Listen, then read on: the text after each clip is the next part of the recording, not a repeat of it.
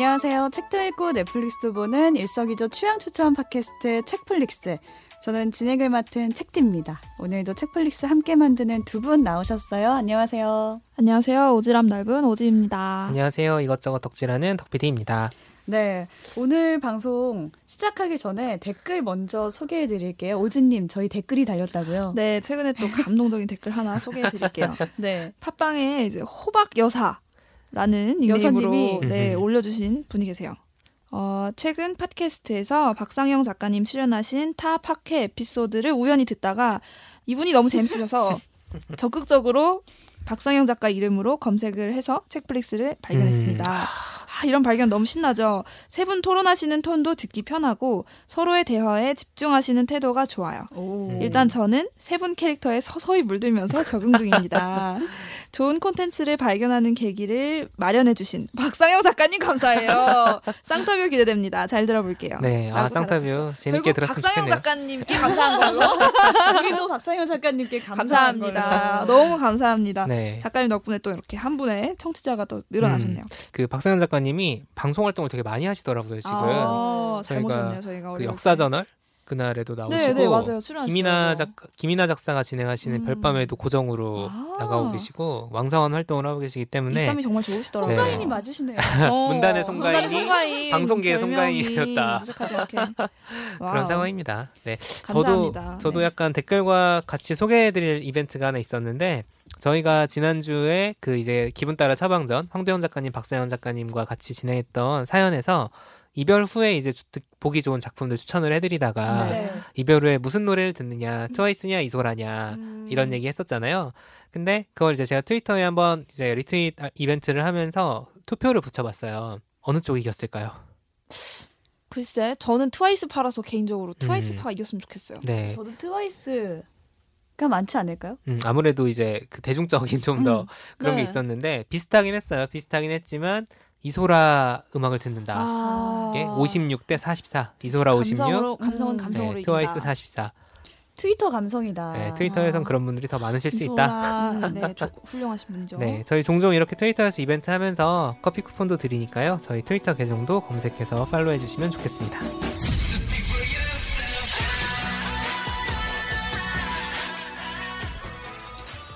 네, 어제 저희가 넷플릭스 드라마 인간 수업에 대한 소개했잖아요. 그리고 네. 각자 포인트도 나눴는데 오늘은 이 인간 수업과 함께 보면 좋을 작품들 추천하는 시간 가져보겠습니다. 누구부터 추천해 주실까요? 네, 제가 먼저 해보겠습니다. 네, 그 지난주 지난주가 아니라 어제죠. 어제 저희가 이제 얘기하면서 그 그 오지님이 서민이 캐릭터에 대해서 음, 조금 네.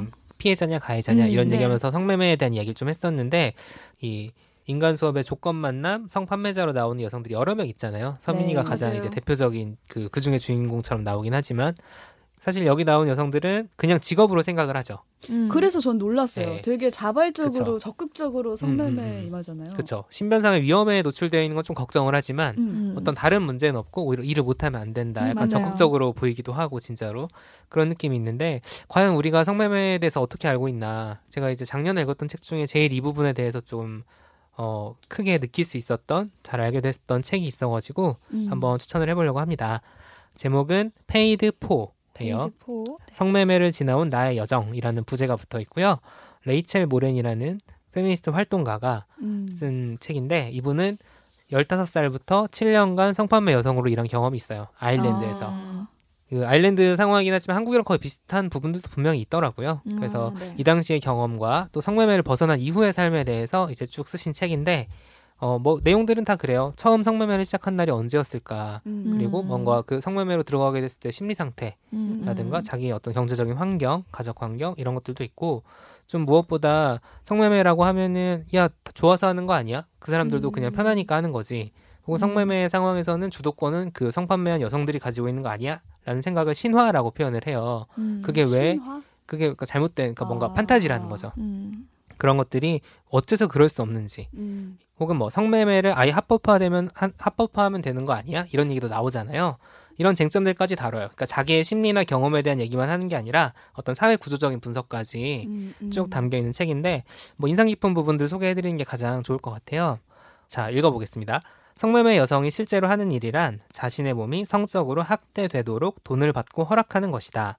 아, 성학대와 관련된 모든 부정적인 느낌들을 겪지만 본인이 수용했기에 사실상 스스로에게 재갈을 물리고야 말았다. 그러니까 이 음. 부분이 그러니까 그 딜레마 상황인 거죠. 그러니까 성매매라는 음. 상황에 자기가 노출되는 것이 기분이 아무리 나쁘고 불쾌하더라도 음. 네가 자발적으로 한 거 아니야? 그러니까 라는 그 상황이 있기 때문에 그게 자신의 표현할 권리를 막아버린다. 오히려 라는 스스로 걷던 그렇죠. 그래서 뭐라고 하면 사실상 스스로에게 재갈을 물리고야 말았다. 말 그대로 표현할 권리를 팔았다. 그러니까 누군가의 인생에서 이 얘기를 하는 거예요. 일상적으로 일어나는 학대를 숨기고 내면화해야 하는 상황도 학대다라는 음. 거예요. 그러니까 심리적인 학대가 계속 발생을 한다는 거죠. 일상적으로 네. 그런 부분들이 조금 아, 그렇 그러니까 우리가 그냥 생각하는 사실 성매매가 얼마나 지하 산업이 활성화돼 있고 음. 이거 잘 그런 게 수치론 나오지만 잘 그 현실적으로는 잘 모르잖아요. 맞아요. 대부분 사람들은 잘 모를 수밖에 없고 특히 거기에 종사한다고 하는 성판매 여성들이 어떤 경험과 어떤 심리를 가지고 있는지는 잘 모르기 때문에 좀 그런 것들을 많이 아- 알아볼 수 있는 책이고 또 되게 충격적이었던 부분이 아빠의 친구를 성매매로 만나는 경험을 아, 있어요. 이 저자가요? 저자가. 그러니까 이게 되게 저 누군지 성 구매자가 될수 예, 있다라는 얘기죠. 그렇죠. 근데 그게 굉장히 성매매의 본질과 관련이 있는 게 읽어볼게요. 내게 최악의 부분은 그가 아빠를 알았다는 사실이었다. 그에게 최고의 부분은 내가 누군지 알았다는 사실이었다. 음. 나를 알아보자마자 그는 강한 성적 흥분을 경험했다. 그게 먹혔다. 우월감, 지배, 경멸, 권력과 관, 관계가 있다. 성애화된 악이었다. 그러니까 성매매가 결국에는 그러니까 성적인 쾌락 이런 문제로 가는 게 아니라 결국엔 사람에 대한 어떤 집에 그쵸. 집에. 권력, 통제 경멸 그게 같이 온다는 거예요. 아. 같이 오는 것이고 엠번방 사건에서도 지금 피해자들이 신상이 공개가 많이 될수록 그러니까요. 더 뭔가 사람들이 수요가 있었다는 거잖아요. 네. 그러니까 이런 것들을 보면은 성매매는 어떤 야 성욕은 되게 인간의 되게 본- 뭔가 자연스러운 욕구야 그런 음. 것에 대한 거 그렇게 접근할 수 없다는 거죠. 되게 이 부분을 읽으면서 되게 아 생각지도 못했던 부분이다. 그러니까 뭐 말로는 들었죠. 뭐 저도 이제 일을 시사 프로그램 하다 보니까 뭐 기사로 접하고 인터뷰도 보고 했지만 되게 이렇게 내면까지 들어가서 실제 자기의 그거를 언어로 잘 표현을 해준 그러게요. 책이기 때문에 우리는 성매매에 대해서 과연 얼마나 알고 있는가 되게 거의 음. 모른 채로 실상을 잘 모르는 채로 쉽게 논평하고 있는 건 아닌지 음, 또이 드라마에서도 개인적으로 저는 성매매가 너무 평면적으로 그려지고 있는 거 아닌가 맞아요. 음, 라는 생각을 했거든요. 음, 그래서 한번 꼭들 읽어보셨으면 좋겠고 아일랜드 얘기니까 음. 한국이랑 너무 다르지 않냐 이런 생각 드시는 분들 있을 수가 있어요. 근데 구조적으로 비슷한 부분은 분명히 있고 그런 분들을 위해서는 한국인 저자가 똑같이 같은 맥락에서 쓴 책이 있습니다. 이것도 작년에 나온 책이에요. 아, 네. 봄날 작가 이분 가명을 쓰신 거죠. 길 하나 건너면 벼랑 끝 음. 성매매라는 착취와 폭력에서 살아남은 한 여성의 용감한 기록이라는 아. 책이 있습니다.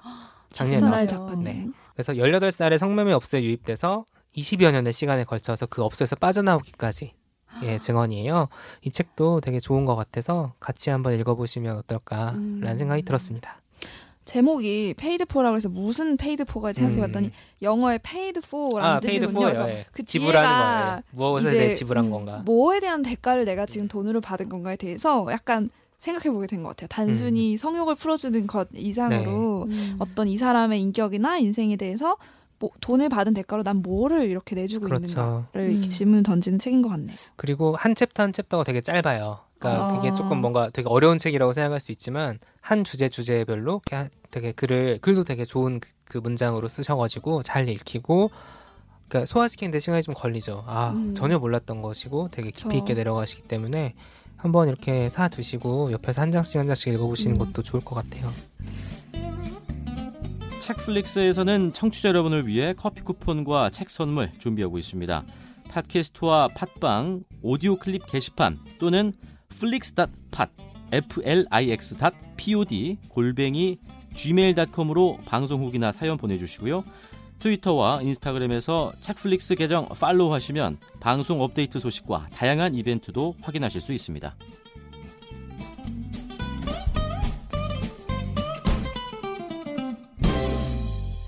다음 작품은 오진님 오늘 영화 가져오셨네요. 네, 오늘은 영화를 좀 소개를 드려보고 싶어요. 이 인간 수업과 마찬가지로 어떤 10대들의 생활과 삶에 대해서 좀 여과 없이 보여준 음. 어- 네. 어떤 작품인데요. 영화 박화영입니다. 네. 그래서 이 작품을 일단 어. 되게 문제작이었어요. 2017년에 이제 제작이 다 돼서 부산 국제영화제에서도 상영이 되고 했는데 네. 극장들에서 이제 개봉을 안 해줘서 아. 표류하다가 2018년에 개봉을 해서 저도 극장에서 봐- 봤던 영화인데요.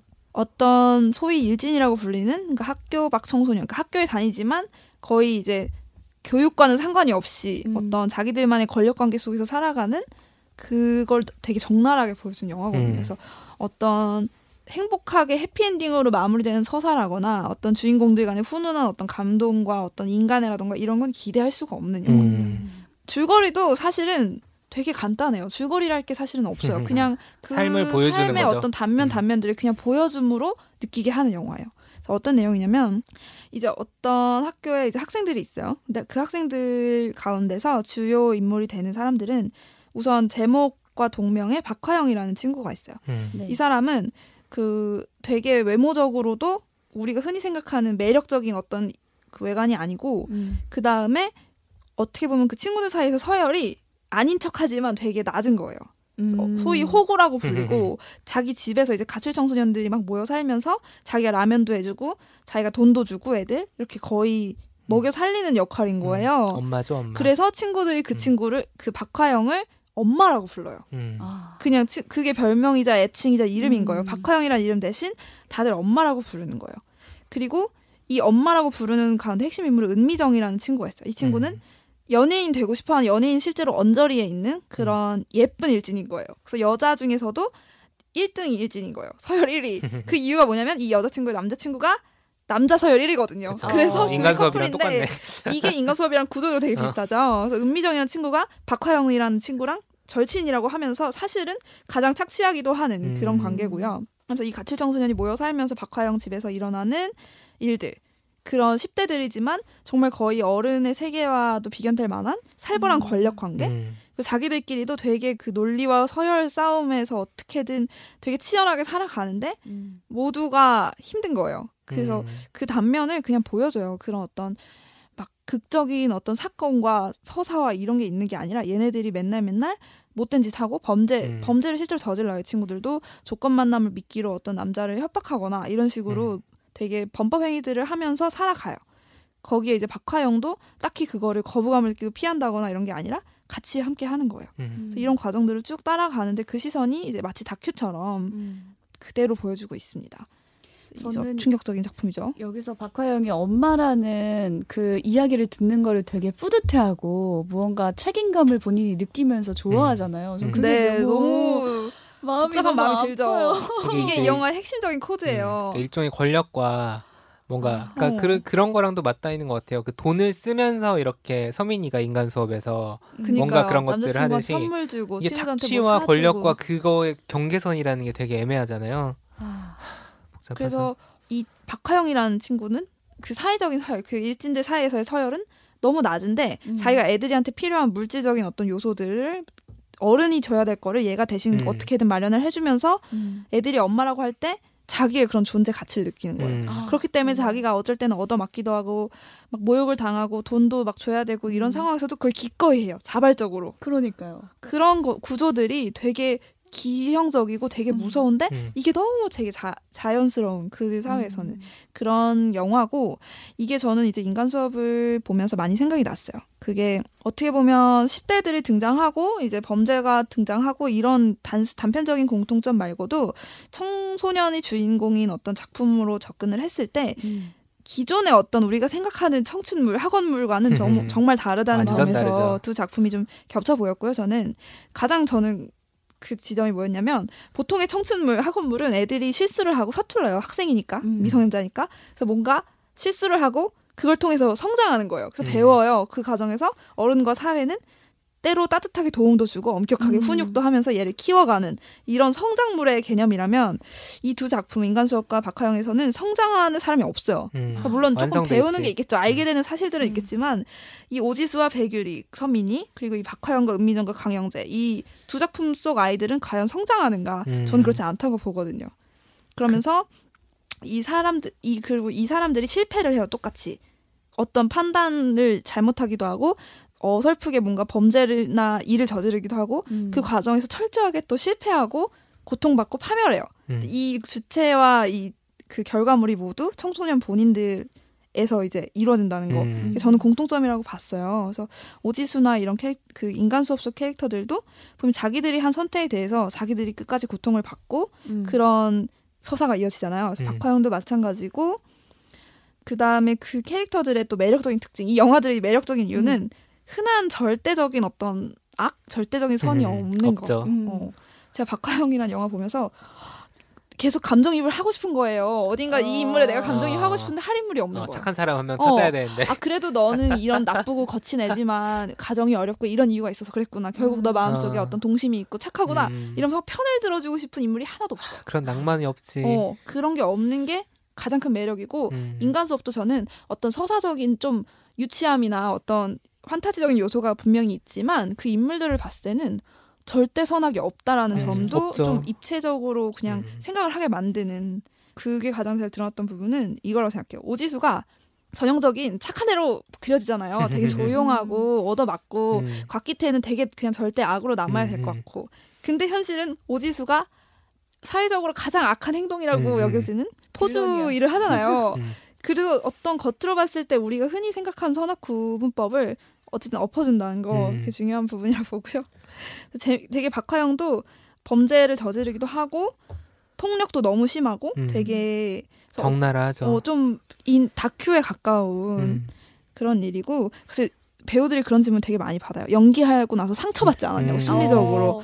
막 내가 폭력적인 그 역할에 몰입을 하다 보면 심리적으로 힘들지 않을까 이런 생각이 들 만큼 음. 적나라합니다. 배우 박하영은 거의 그 역할 때문에 20kg을 찌웠다고 찌워서. 하더라고요. 그러니까 그 음. 살을 엄청 찌우고 다시 또 다 뺐다고 하더라고요. 진짜 아이고. 배우는 아, 정말 대단해요. 15kg를 찌우고 20kg를 크리스찬 베일. 같은 사람이구나. 어, 어, 크리스찬 베일 같은 김가희 배우입니다.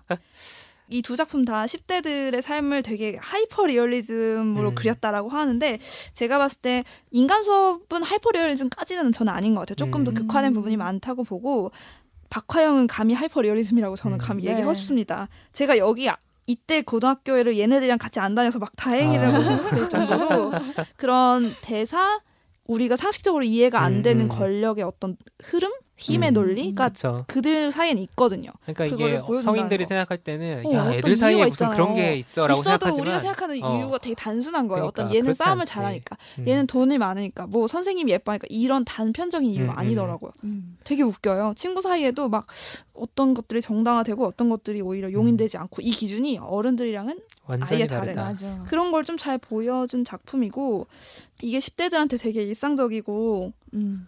흔한 풍경인가라는 의문은 음. 들더라고요. 그런 거라면 너무 두렵더라고요. 그렇다면 근데 뭐 어떻게 돼야 되는가? 이게 가출팸 가출팸이라고 하는 음. 그것들이 뭐 극화되기 좋은 소재긴 하죠. 그러니까 사실 보면 사실 좀 독특한 사례들을 가지고 작품들이 살고. 나오기 음. 때문에 그렇긴 하지만 있다 분명히 그러니까 사회 어, 문제가 될 있어요. 거예요. 네. 이게 인간 수업도 많은 요소들이 다 판타지처럼 됐긴 했지만 있다는 거지 그런 있다는 거죠. 음. 그 성판매자 청소년 있고 음. 그 알선에 어느 어느 단계든 개입하는 청소년이 있을 음. 거고 참 그런 생각이 들었습니다. 전 아직까지 기억에 남는 게 그 언어거든요. 거기서 음. 나오는 지상파나 이런 일반 에, 방송도 우리도 볼 삐처리해야 수도 된다. 없는 아 그래 우리 어. 해야 돼? 어. 아니 저는 그 인간 수업도 그렇고 박하영도 그렇고 가장 많이 들었던 단어가 존나라는 말이거든요. 음, 음, 그러니까 제가 이 박하영이라는 영화를 찜질방에서 보고 있었는데 음. 찜질방에서 봤어. 이것도 집에서 보셔야 되는 작품입니다. 존나라는 말이 많이 나와.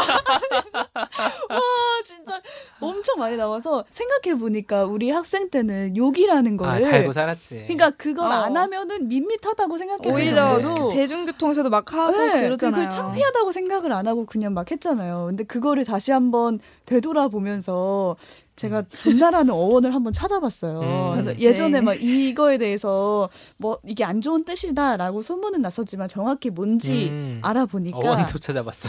남성의 성기에서 성기가 나온 거잖아요. 몸에서 떨어져 나갈 정도의 충격을 아, 의미한대요. 그거 몰랐네.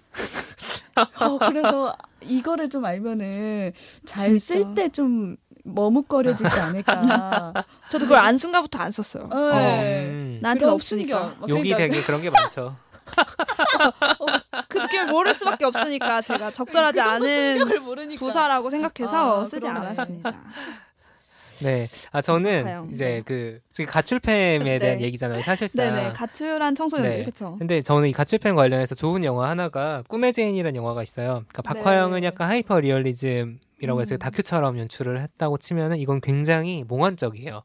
뭐 간단하게 설명을 드리면 이 소연이라는 청소년이에요. 이 친구가 두 개의 이야기를 겪습니다. 하나는 이제 방금 박화영의 배경처럼 가출팸. 음. 그래서 가출한 청소년들이 모여서 사는데 알바를 하거나 성매매를 하면서 생활비를 벌죠.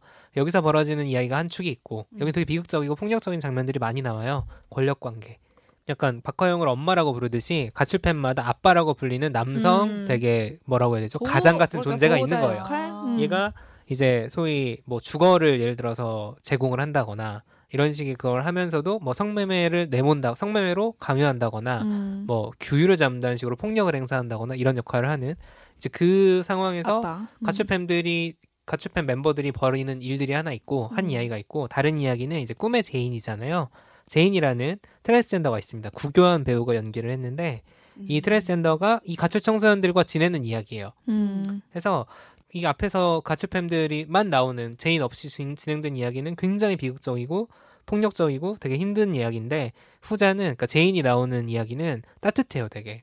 음. 그러니까 거기에도 가족처럼 그렇죠. 약간. 이 가출팸 앞에 나온 이야기에 등장했던 다른 청소년들도 같이 나오기도 하고 이래요. 아. 근데 삶의 양상이 다른 거죠. 똑같이 가출한 청소년들이지만 하나는 굉장히 서로 뭐 권력과 폭력과 음. 비극이 난무한다면 여기는 위로와 따뜻함들이 있는 거예요.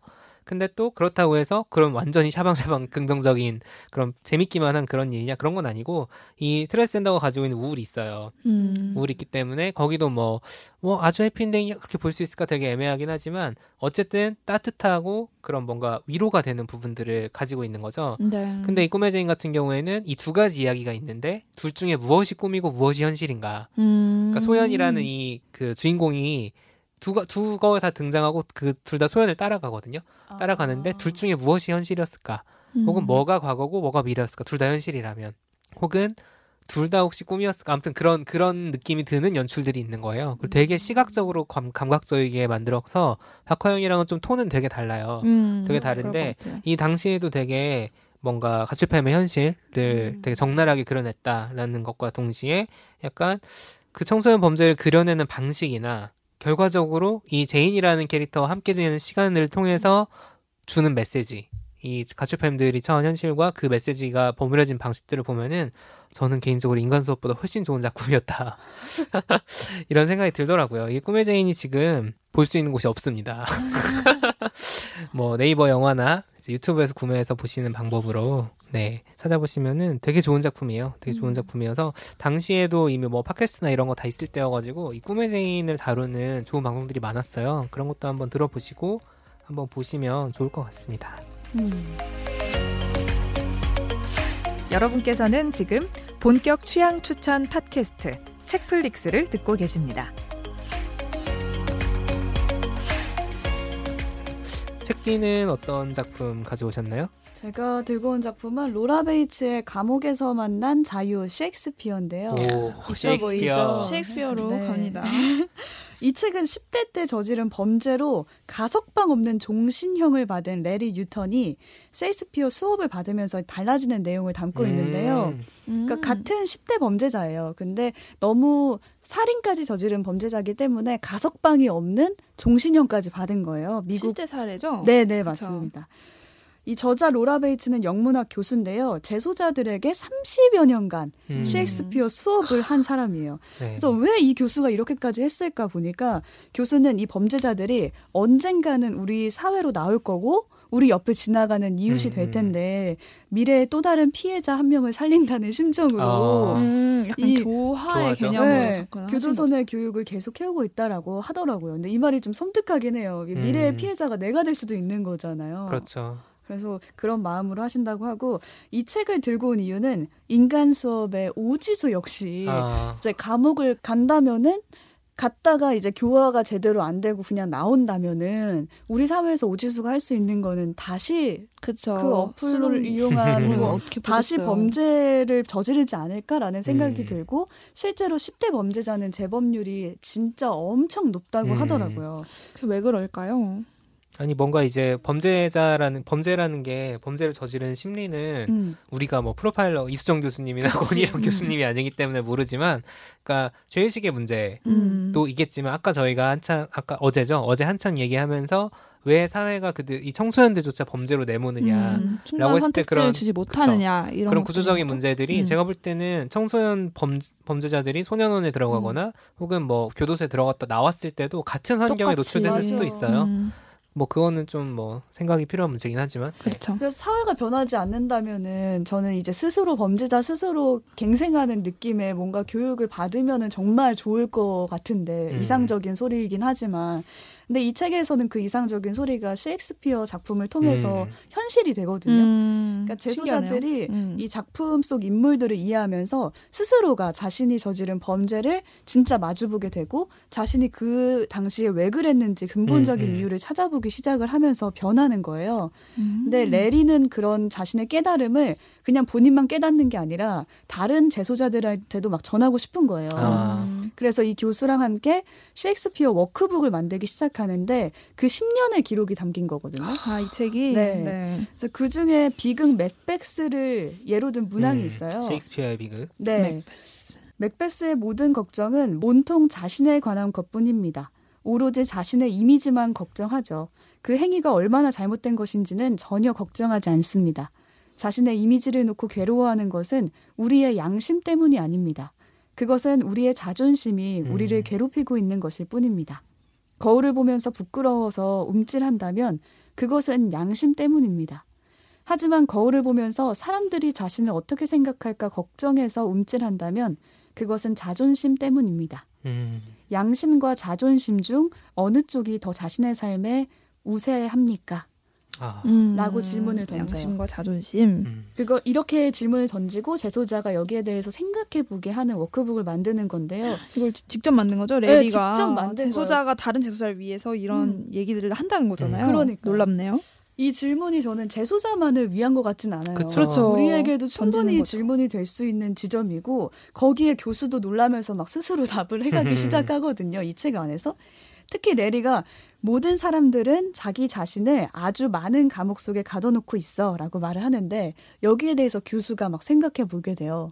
자신도 사실 감옥이 음. 있던 거예요. 그러니까 예를 들어서 아기 때 욕조에 빠져 죽을 뻔 했는데 그 경험 때문에 평생토록 자기는 수영을 배울 기회를 아. 일부러 음. 피했던 거예요. 그쵸. 그런 분들이 있을 수 있죠. 그것도 하나의 자신의 감옥이라는. 음, 그러니까 자유를 제한하는 모든 것이네요. 음, 맞아요. 헉! 어, 맞아. 그 내가 하고 싶었던 말 그거 어? 같아. 아, 진짜? 그러니까 그- 그렇게 저도 생각해 봤을 때 저의 감옥은 초등학교 때 교회에서 억지로 막 워십을 시켜서 춤을 췄던 적이 있어요. 아, 율동 힘든 사람들 있다. 어, 근데 그거 너무 싫었는데 그거를 억지로 하게 됐는데 그 중에서 제가 제일 못하는 게 느껴지는 거예요. 아, 근데 그 뒤로 저는 스스로가 나는 아. 춤을 못 춰. 아이고. 오히려 더 어. 갇혀버리는 거죠. 그러니까 완전 나는 춤을 추면 안 되는 사람이야. 음. 이런 감옥에 빠지는 거예요. 근데 아까 레리의 문항처럼 나는 양심 때문에 괴로워하는 게 아니라 이미지 때문에 괴로워하는 것 같은 거예요. 춤은 그럴 수 있겠다. 음, 그러게요. 춤 때문에 양심을 괴로우면 어, 내가 춤을 못 추면은 이제 다른 사람이 나를 어떻게 볼까 이제 움찔움찔 하는 거잖아요. 음, 음, 음. 그러니까 이게 형량이 몇 년짜리 감옥인지 모르겠는데 초등학교 때부터 어. 지금 아 개선하는 방법이 있지. 어 개선하는 방법이 있다고요? 어, 그냥 이제 기부 그 학원 같은 데 다니면 돼요. 아 그러니까 학원이 방송 댄스 하고 이런 거 말고 음. 저 같은 경우는 갑자기 뜬금없이 내 춤 얘기를 하게 되네. 춤학원을 다니셨다고요? 네, 이렇게 고시촌이나 이런 데 어. 보면은 다이어트 댄스라는 이름 붙은 학원이 있어요. 그게 진짜 다이어트 목적으로 다녔다기보다는 그게 에어로빅이랑 방송 댄스를 섞어 놓은 어. 느낌의 살 많이 춤이에요. 빠지겠다. 예, 살이 많이 빠질 수밖에 없죠. 네. 근데 이제 끝나고 다 같이 맥주 먹으러 가기 때문에 사실 살은 별로 빠지지 않는다. 원래 모든 운동 동호회가 그렇더라고요.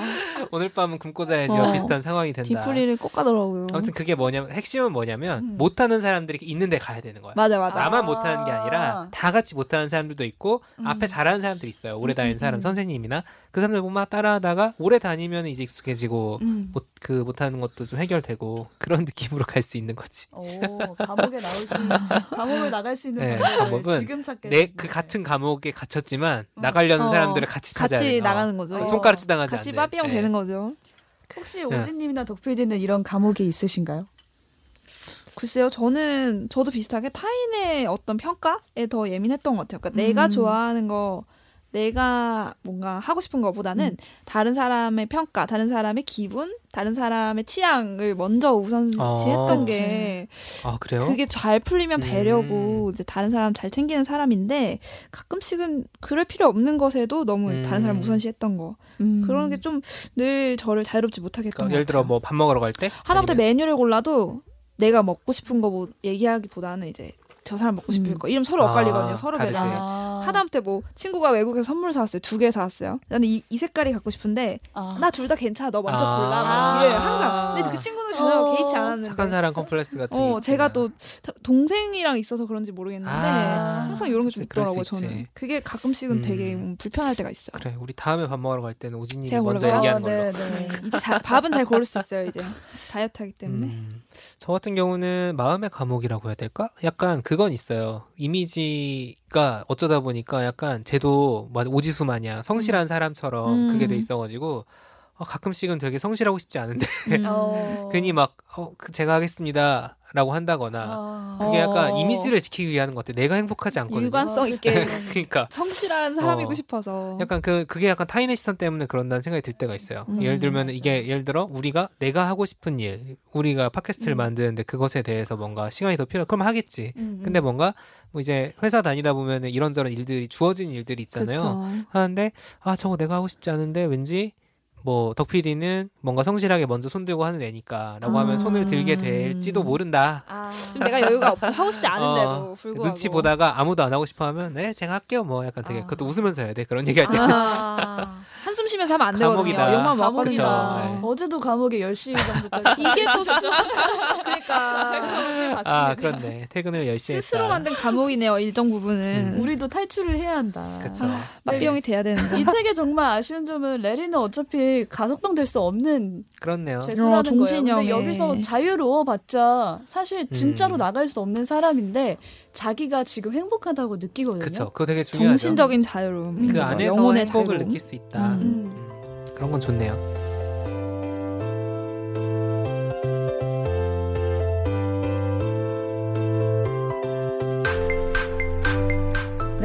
네, 책도 읽고 넷플릭스도 보는 일석이조 취향 추천 팟캐스트 책플릭스. 오늘 넷플릭스 드라마 인간 수업과 함께 보면 좋을 작품들 나눠봤는데요. 이제 다른 사람이 추천한 작품 중에서 각자의 원픽을 하나씩 뽑아볼까요? 저는 아까 paid for, 그러니까 음. 돈을 지불한 대상 이 괄호를 채우기 위해서 책을 한번 읽어보고 싶고, 그러니까 언론 보도나 이런 미디어 작품들, 영, 영상 작품들을 통해서 접한 성매매는 너무 자극적이고 음. 감각적인 면에 이렇게 좀 초점이 맞춰져 있어서 이 사람들의 목소리로 쓰인 책이라고 하니까 음. 한번 조금 읽어보고 싶다는 생각이 음. 들었습니다.